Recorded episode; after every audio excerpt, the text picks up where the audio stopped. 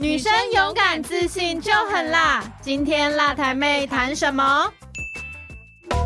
女生只要勇敢自信，不分族群、职业都可以很辣。越在地越国际，在这里你可以听到从台湾观点出发的国际性别故事，也可以知道在台湾不同角落发生的女性人生。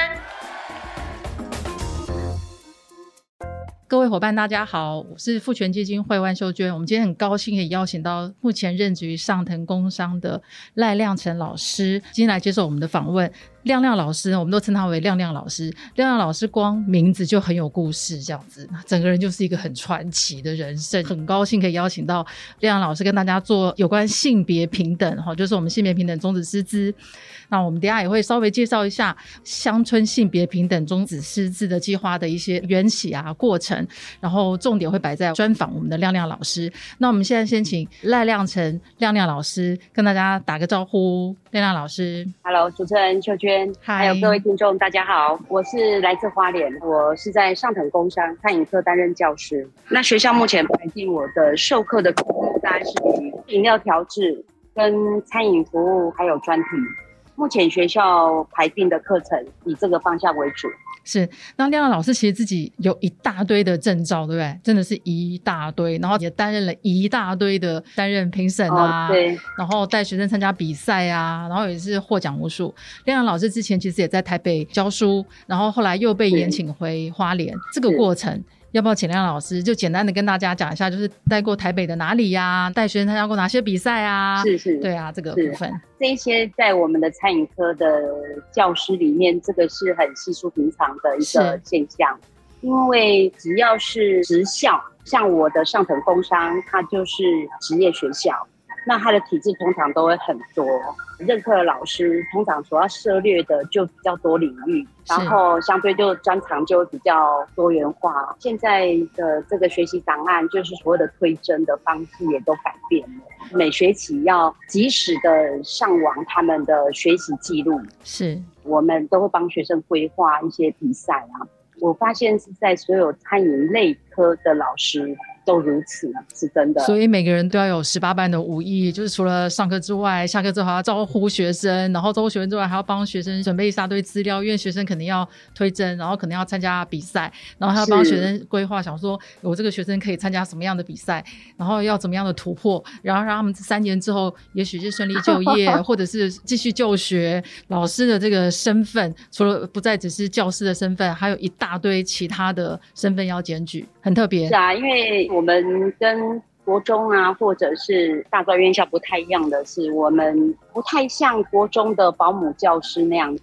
是。哎哎，也不太像是技专院校这么的开放，但是我们就卡在中间，就是说可能有点类似是家长在学校的眼睛。然后呢，随时督促他该怎么做，引导他，不管是比赛啊、教学啊，让他能够在未来三年能够找出自己最亮眼的一面呐，然后来呈现。大家都听得出来，亮亮老师讲话就是不疾不徐。然后我们从一百零三年认识亮亮老师开始，我从来没有听过亮亮老师讲话的那个频率是比较高分贝，完全完全就是这样子，就是不疾不徐。我想说，哎，学校的学生。对，就是完全也不把亮老师当成是长辈，就感觉很像是朋友之间的相处，是一个很特别的老师，很特别。是，所以老师刚才会说，可能就是学生在学校里头家长延伸的一个角色，亮老师扮演这个角色，所以很适合来当我们乡村性别平等中职师资这样子，所以。在这边呢，我们先跟大家简短的报告一下，就是我们这个乡村性别平等终止师资的培训，大概从一百零三年开始，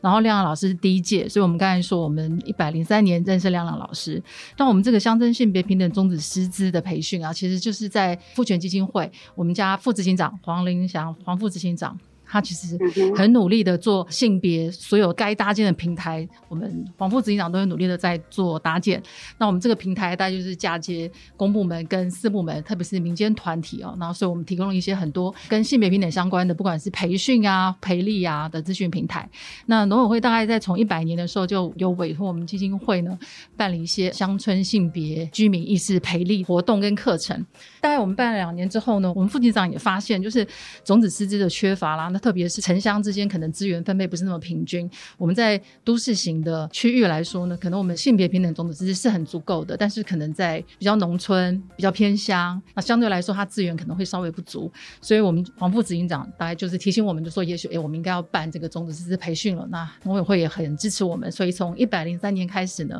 我们就有这个乡村性别平等种子师的培训。那到今年是第四届，今年是一百一十一年嘛，第四届，每一届次的训练都是两年为期。我们的种子师资都非常的辛苦，特别是第一届，第一届就是亮亮老师这一届的种子师资非常非常辛苦，因为前无古人可以参考，后面虽然有来者，但是呢。第一届开始又要照顾第二届、第三届、第四届，所以第一届的伙伴就是非常的靠自己，然后也都非常的优秀，拿到了种子之子的证书之后呢，就开始协力基金会协助帮忙第二届、第三届、第四届，然后往下届次的学员的这个培训。所以，我们今年算是第四届。那刚才跟各位报告，就是我们大概是两年一届。那所以我们大概的流程是这样子吼，就是我们第一年的培训是初阶培训，第二年是进阶培训。那在初阶培训的时候呢，我们大概就会有工作坊的设计，好，大概这个工作坊，然后接下来就会有研习营，初阶研习营，然后接下来呢，可能就要请参加的学员，他参加了工作坊、研习营之后，就要做简短的报告。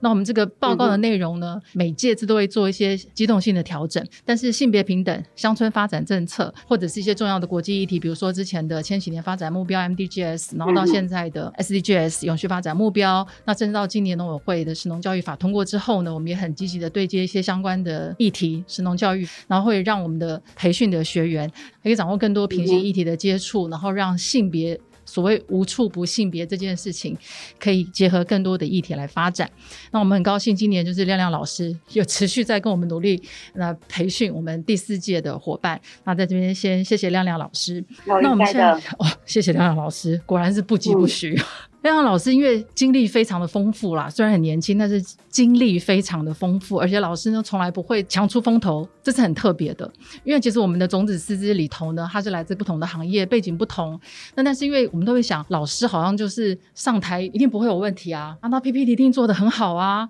然后完全都不会是问题啊。那所以我们其他的种子师资同届次啊，或者是不同届次，他只要有机会可以请教到亮亮老师，亮亮老师一定都是倾囊相授，这是很特别，也是一个很难能。的特质哈，在之前就有跟各位报告说，亮亮老师他的名字就有很多的故事，是他这个名字就有 很多的故事，很有意思。那我们听起来很有意思，但我相信对亮亮老师的成长过程来说，这个名字背后代表的意义啊，也许也是跟性别平等有关。那我们现在是不是请亮亮老师跟大家简单的分享一下？很多人都有提到说，哎，您的名字很中性，是对我跟他说。是啊，我的家庭背景本身应该就是性平的经典组合啊。因为我的父母亲他是彰化人，就是传统农业县出生的。对对对，二年六班，哎，目前八十五岁了这样子。我爸爸他家族是从商家族，那他家族的氛围哈，大概是就是大男人主义啊，哦，男人说了算。那呃重男轻女啊，只有男人才可以继承财产这样子。我妈妈的家族就跟我爸爸是完全一百八十度比较不太一样啊。我我个人觉得是，就是我妈妈家族是从政啊、从教居多。在我妈妈那个年代哦，他们就一定是男女均分财产，然后读书是没有性别的，是想读就读，而且话语权哦，在我妈妈的家族里面哦是不性别的，而只看谁有理。很先进，对，就是我爸爸跟妈妈两个人，他们两个结合结婚了这样子，所以我在我的成长过程里面，我妈妈的家庭里面，就经常会有这个争辩、吵架，还有甚至还上演全武行，但到最后都是我妈妈挂彩居多。对，哇，记得我我很小，在还没有就读国小吧，我还曾经印象脑袋片面的画面是。我妈妈拉着我跑，我也不知道发生什么事，是我往外跑这样，因为我是老幺。那刚刚提到我的名字啊，实际上确实是跟性别有关。我的前面已经有三个姐姐了，是我是老幺，第四个女生。是那我爸爸就急了，我爸爸就觉得说，那要多生男生，要继承家业。可是妈妈说，我不生，我看你去找谁生呢？对。然后就当初取名字的时候，爸爸说的啊，招男招弟，天丁也好，选一个叫妈妈选一个，就为了取名字就吵到不可开交。就那个那时候家里的长辈啊，就说啊，不然这个娃娃哦，就亮丽呈现你们各自的呀不同的愿望，所以我的名字就叫亮成。啊这个是蛮特别的。所以我我的名字确实是跟性别有关这样。到最后，我真的有了个弟弟耶，哦，真的对吗？对对，是哦，真的。但是他三岁的时候，就在我们的赖家宗祠，就是我们以前是住三合院，那前面都会有一口风水池。我爸爸算也是在彰化算是小地主吧，是那我妈妈是大地主这样子。这个三合院前面都有一口风水池，我弟弟就三岁的时候就在那边溺毙了。啊，对啊，这件事情以后哈，我爸爸就对于生男生女这件事情就消停了，就没有再继续延伸这个性别对于重男轻女这件事情，就此就比较好一点。所以亮亮老师在成长的过程里头，弟弟三岁之前可能对因为，那算夭折，嗯，是因为亮老师那时候可能也还很小嘛，很小五六岁。我们两个差一岁半。哦，所以基本上亮亮老师在求学的过程当中，父亲已经比较不会因为就是家中有男性，所以阻止女儿学习之类的，不会。我爸爸哦，他四十九岁就往生了，嗯所以他确实就只有我比较没有受到我爸爸所谓的重男轻女在读书上面的限制，是，所以其实妈妈还是很支持女儿念书这件事情。相当。所所以我的姐妹里面，她们也后半段的时候才继续在职进修。哦，像我大姐，她只有到是是高中，她就没读了。我爸爸说，懂得数钱就好了，是，懂得会数钱就可以。这样我也很想要懂得数钱，蛮好的。对呀、然后，但是到后面他们都在职进修。是是，我的姐妹里面，我算是平步青云，就是按照正规的，譬如说国中升高中，高中升大学，大学生研究所，是就一路这样上来。是对，然后我姐姐他们都是大概后半段的时候在职进修，完成课业。是，对，所以大概都很积极，是我的。很精进，也不知道为什么家里的姐姐她们也到目前为止还是我的榜样，真的 哦，你好客终气哦，身学习。亮亮老师真的很客气，这样子。没有没有没有没有，他们真的是也是我的榜样呢。是他到现在还想说要念博士哦，哇，我都觉得说六十几岁你要念博士，啊我都觉得哇，没有在我想了，我觉得有点汗颜，所以我才说、哦我姐姐他们也都是我的，真的是榜样，确实是榜样。对对对，他们没有工作上的压力啊，或者学历上的压力，嗯，对。那么现在大家六十岁，大家都退休了，然后纯粹就是退休生活，就想要做自己喜欢做的事情，就想要再去读书。终身学习，活到老学到老，这样是啊对，，是啊，这是蛮好的，嗯这是蛮好的。是啊，所以，我们现在还是要来推一下我们的乡村性别平等种子师资。亮亮老师有这样子的背景啦，哈，那其实我相信这个大概就是亮亮老师其实很年轻，也不能说是城乡差距，所以造成可能就是一定要生男生。那大概就是长期以来民族文化的一些相关的影响啊，哈。所以我们现在请亮亮老师跟大家分享一下，是不是因为有这一段的不能算是影响，但是有这一段的经历啊，所以亮亮老师那个时候看到我们有这个乡村性别平等种子师资培训的时候，然后就加入了我们嗯。培训，还是说其实是有朋友一起邀约啊，或者是有其他的什么原因，所以老师觉得，哎，我可以参加这个培训，然后我还坚持了这么久，这样。我会来参加性品种子师资的培训啊，是。是我们餐饮教育界的前辈，就是台东专科学校的周慧芬周教授的邀约。是对我觉得他应该是觉得我有这样一个奇特的一个家庭的背景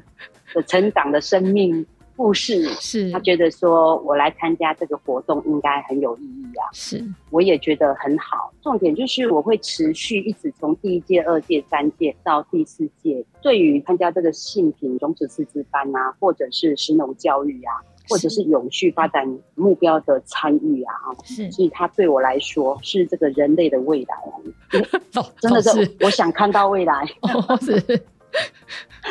会不会太大了？有有一点 感觉有太大，了哦很宇宙，哦，对对对，因为有时候都会纳闷儿，到底是什么样的过去让这个拥有这种适合居住的环境啊，跟生命的地球啊，怎么会变成现在这样子？好像有一点温室效应失控的高温啊、炎热啊，甚至贫富差距的扩大，尤其是像我北区教过，然后再来下乡到我们说的偏远后山的。花莲的时候，更感受到那个城乡的差距，是还有那个贫富的差距，到底是什么造成的？我就想会一直持续参加，最主要的是。我参加了这个性品种子师资班，连接食农教育，还有永续发展目标，它可以让我更好的保护自己的未来。老师指的意思是说呢，可以接触到不同的面向，然后是不是回去在授课的时候也可以搭配做一些推广？因为有时候我们也平时都有在做，其实我也是因为上了种子师资班以后，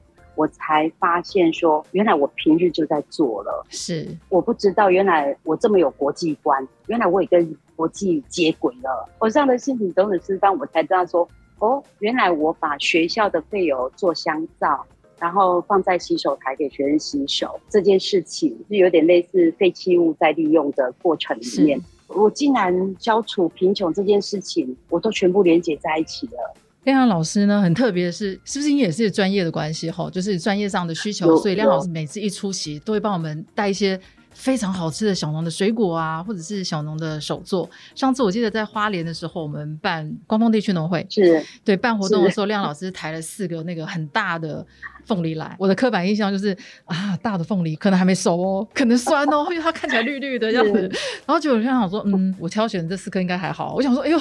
哦 好强哦。然后好，四颗切了之后，真的每一颗都很甜哎。然后梁老师跟我说，他那是跟小农买的，这个是很特别的一个经验，很特别的天赋嘛，哦，不是，是后天学的。是，这个钱是因为餐饮科的基本素养，也是时势造英雄啊。是哦，就是买多了，被骗多了，然后就会知道说，知道说理论跟实物中间的差距。呃，有时候书上会教我们说那个凤梨怎么挑，书上是这样教，可是我实际上按照他的方法去挑的时候，我发现我还是挑到酸的。对呀、那个西瓜就是很 难挑啊，每个人说要弹一弹，但我弹起来，我觉得声音听起来都差不多。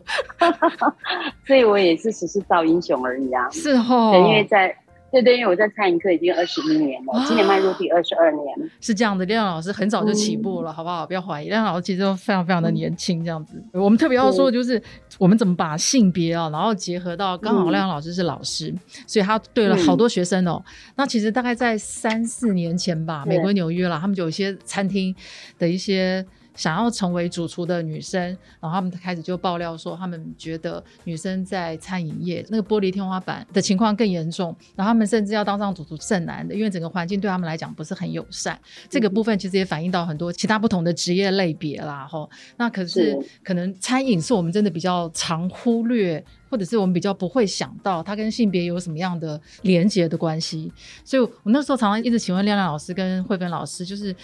到底是什么样子的一个背景，然后让想要当主厨或者是想要从事餐饮业的女性，她会发表了那么沉重，会让人家看了觉得很心疼的一些言论，然后甚至被媒体大篇幅的报道。这个部分，那老师可以跟大家做一个分享吗？在餐饮业哈，它确实有的会是比较炎热，哦，那还有要有速度，因为你的速度就会达到效率。是大家在用餐时间巅峰时间都是集中的，啊那时候就会开始出现了所谓的体力要爆发了。体力爆发就集中在那个一两个小时，是。嗯，有可能在那个瞬间，你可能下单了一百多位，是。那你可能要在短时间，在五分钟内一定要出餐，按照顺序的五分钟，每个顾客都不能让他超过三到五分钟。如果让他超过三到五分钟出菜的话，他可能会觉得会客诉了，会觉得这家的哦，是是啊，所以因为用餐时间的巅峰，女性在体能上面会确实是会有一点点会比较吃力。哦，老师指的是这个呃，这部分，我看到的是是，实际上我是拿笔的厨师啊，我是一路读书上来的餐饮科老师。是但是因为我们学校有建教班，是建教班就会跟他们会跟我们当地的建教的饭店里面去做关心或者是做了解，然后就间接的去了解了一些厨师。我发现到的是点心房的女厨是是比较多的。呃对我要讲的意思就是说，有关体能上，我们能锻炼，为了身体健康锻炼那是好事。是但是如果是因为先天性的所谓的体能的差异，我倒觉得说，其实我们可以挑自己的亮点来发挥自己的所长。我懂老师的，意思，像说对啊，那个在点心房哈、做蛋糕，他就必须要看得出来，他非常的洁净、秀色可餐，而且它的整个细腻的程度，这个都是我们女性荷尔蒙的关系吧哈、它就比较细心，所以它发挥起来哦，非常的自如啊。这个过程里面也比较没有那种所谓的时间体力的爆发，因为它这个蛋糕都可以事先做，你说蛋糕体哎事先？规划，对蛋糕体。是它可以先把整个蛋糕体都打磨起来，以后预定下单的、几时要领取的，这些都有预定的，我们就可以事先规划骑程的安排。所以在体力上面，我觉得我在我女生的角度来说，哎，我觉得我可以负荷。那二来就是我在我的蛋糕的精致度，还有细腻程度，还有感受力上面的特质，全部都可以淋漓尽致发挥在我的作品上面。我随便做做，大家都说：“哎呦不得了！”我心里想：有不得了吗？看了别人才发现，哎，真的好像有点不太一样哦，好像感觉我这个边边角角都修的干干净净的这样子。我就发现，哎，真的耶，我好像比较细腻一点。我了解老师的意思。不过亮老师刚才这样讲哦，就是听众听起来可能会觉得，哎，这样是不是有点性别刻板印象？就觉得女生好像就比较细致啊，然后男生就比较粗放一点、外放一点，所以女生比较适合做点心，然后男生可能就比较适合大火快炒。其实也不这个意思啦，大家去找一下相关的性别统计，也会发现，其实做点心的厨师确实女生的比例，就性别比例来说，它是比较高的。那可是我觉得嗯，呃，如果就是这样看起来啊，哈，做点心类的，可能也有分中餐跟西餐，因为中餐做点心的师傅，男性的师傅也很多。大家可能有时候可以搭配一下那个性别统计，然后会发现，其实这确实嗯是一个蛮有趣的数字呈现。虽然人家都会说数字会说话，这还是一个蛮有趣的呈现。那当然也有可能长期以来文化或者是环境的影响，所以大家嗯会觉得女生做这个好像会比较细腻、比较细致。不过老实讲，就是我们就餐饮业来说啦，有时候确实有些大厨，她其实也是女生啊，港点的大厨或者是川菜大厨，她其实也是女生对，所以基本上兴趣很重要。是是是，所以基本上就是兴趣老师的部分，他也是协助学生开发他的兴趣。老师他们可以从性别的角度，然后去引导学生，也许就是发现自己的特色跟专长，可以用这个嗯角度来跟大家做亮点对，然后找出自己的亮点，这个很特别。那老师，我们这边我们做一个简单的结语，然后顺便让大家更认识一下，就是我们性别平等中的师资培训对亮亮老师来说有什么样特别的意义吗？我觉得，因为可能我是在教育界，是第一个就是我在每年的参加性别师资培训，第一个免费。然后第二个，我发现哈、每年去补充增加这个薪资，甚至是跟国际接轨，然后如何在我的日常融入，然后我发现我都可以运用在我的工作上面，甚至把这个正确的国际观传达给我的学生，是，而且我默默的也提升了自己的眼界跟自信心。我觉得这样子，你看我的整个生活里面，除了回家备课睡觉，接着就是工作，是。就是他竟然把三分之一的问题全部，尤其是压最重的工作项，都算是迎刃而解。我觉得对于这一块种子师资的培训这一块，我一定会再持续的。谢谢亮亮持老师的参与支持，这样对子。对，谢谢亮亮老师。然不后就是就好像我们讲，就是无处不性别啊。然后因为是啊单纯我们要去推任何一个性别议题哦，它都需要长时间。所以基本上台湾其实在不管在亚洲或者是国际，在性别议题上的表现跟它的成果都相当的亮眼啊。我们现在这句话所谓的无处不性别，我们不单纯的只是单纯推所谓的性别，我们希望就是在无处不性别的。这句话之下，我们把相关的议题都包进来。不管神农教育的时候呢，我们也从神农教育里头各个不同的推广的方针里面，然后去找到它相关的性别议题，然后我们再可以再对接所谓的永续发展目标，因为现在是联合国很重要的一个发展议题，是好 SDGs。为什么要这样做？其实是因为我们发现农会的推广部门做了很多的事情，可是家政推广人员都非常低调，也不太包装，他们就是很认真的把事情做好，然后把班员带的很好，然后呢，很努力的完成，不管是农委会或者是农会交办的任务。但我后来发现，其实农会做了很多的事情，根本就是完全可以对接很重要的这些国际议题，比如说之前的千禧年发展目标啊，然后现在的永续发展目标。那我们把这个概念带进来之后，确实也有很多农会的家政伙伴跟我们反映说，哎，以前我都没有发现，就是我们既然做的这些事情啊，对接得上国际的议题，就是刚才亮亮老师讲的。对啊，所以对，就觉得哎、诶其实确实也蛮感动的。感动之处是在于大家的回馈都很实际，也很真实，这样子。是对啊，是谢谢谢谢谢谢亮亮老师今天抽空跟我们做很棒的经验分享，然后也再次鼓励我们，希望我们继续一起携手往前进，这样。好的，谢谢亮亮老师，那我们就跟大家说再见喽，谢谢，好，谢谢，好，谢谢各位，拜拜，拜拜。